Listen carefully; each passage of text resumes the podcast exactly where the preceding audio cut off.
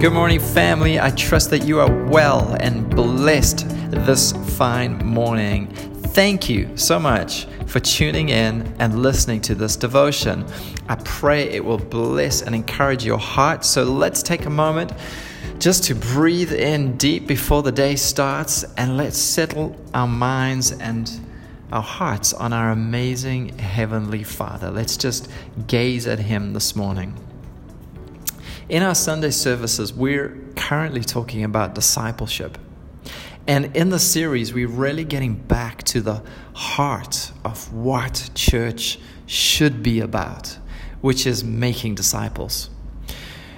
You know, we can know all the principles of why and how to make disciples. And in many ways, we've, we've turned discipleship into this science, but sometimes we can miss the heart behind it. So let's take a moment this morning and, and look at the heart of God behind the Great Commission and why He has given this mandate to the church to go and make disciples of all nations. In John chapter 21, verse 15, it says So when they had eaten breakfast, Jesus said to Simon Peter, Simon, son of Jonah, do you love me more than these? And he said to him, Yes, Lord, you know that I love you. And he said to him, Feed my lambs. And he said to him again, a second time, Simon, son of Jonah, do you love me? And he said to him, Yes, Lord, you know that I love you. And he said to him, Tend to my sheep. And then he said to him a third time, Simon, son of Jonah, do you love me? And Peter was grieved because he had said to him three times, Do you love me? And he said to him, Lord, you know all things. You know that I really love you. And Jesus said to him, Then feed my sheep. You know, in this passage, we get a glimpse into the heart of God. Jesus cares about his sheep and lambs so much.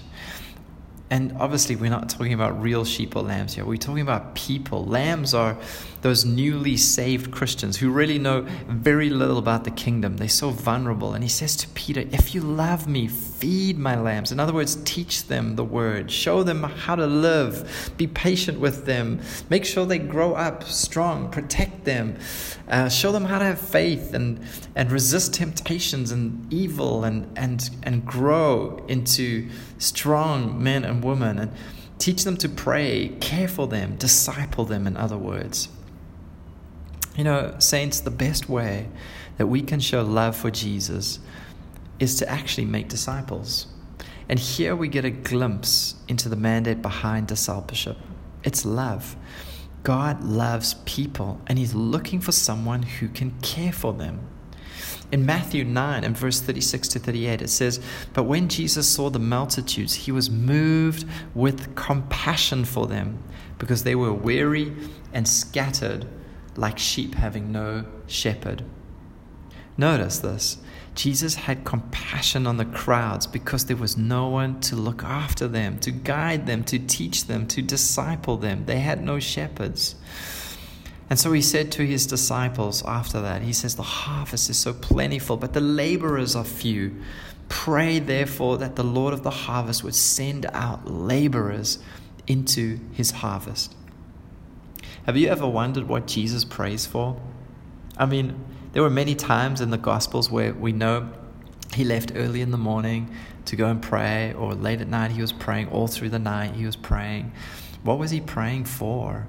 What did Jesus pray for? Here we get a glimpse as to what he prayed for. He prayed for laborers, people who would take, who would care for the spiritual growth of others, people who would take others under their wing and teach them the word and care for them.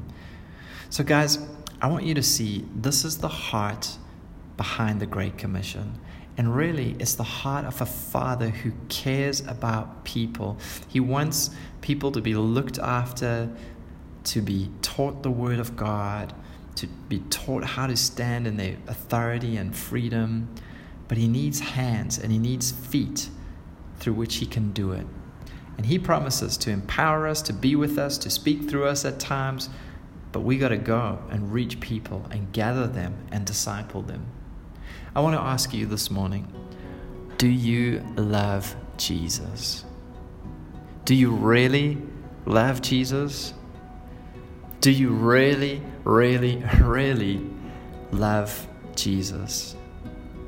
Well, if you do, then He's told us how we can love Him. Remember, love is not a feeling, it's a verb, it's an action, it's something that we demonstrate. Like God so loved the world that He then gave His Son to us, His only begotten Son how do we love God? I mean, what can we ever give to God? What can we ever do for God to show Him that we love Him? Jesus tells us here in John 21, He says, If you love me, then go tend to my sheep. Look after my kids, look after my lambs, look after my people. Feed them the word of God, grow them, mature them, be a shepherd be someone who can make disciples of others. That's how he receives love. So, Saints, I want to encourage you this morning. If you love Jesus, let's step out of our comfort zones. Let's show him how much we love him. Let's be those laborers because the harvest is plentiful.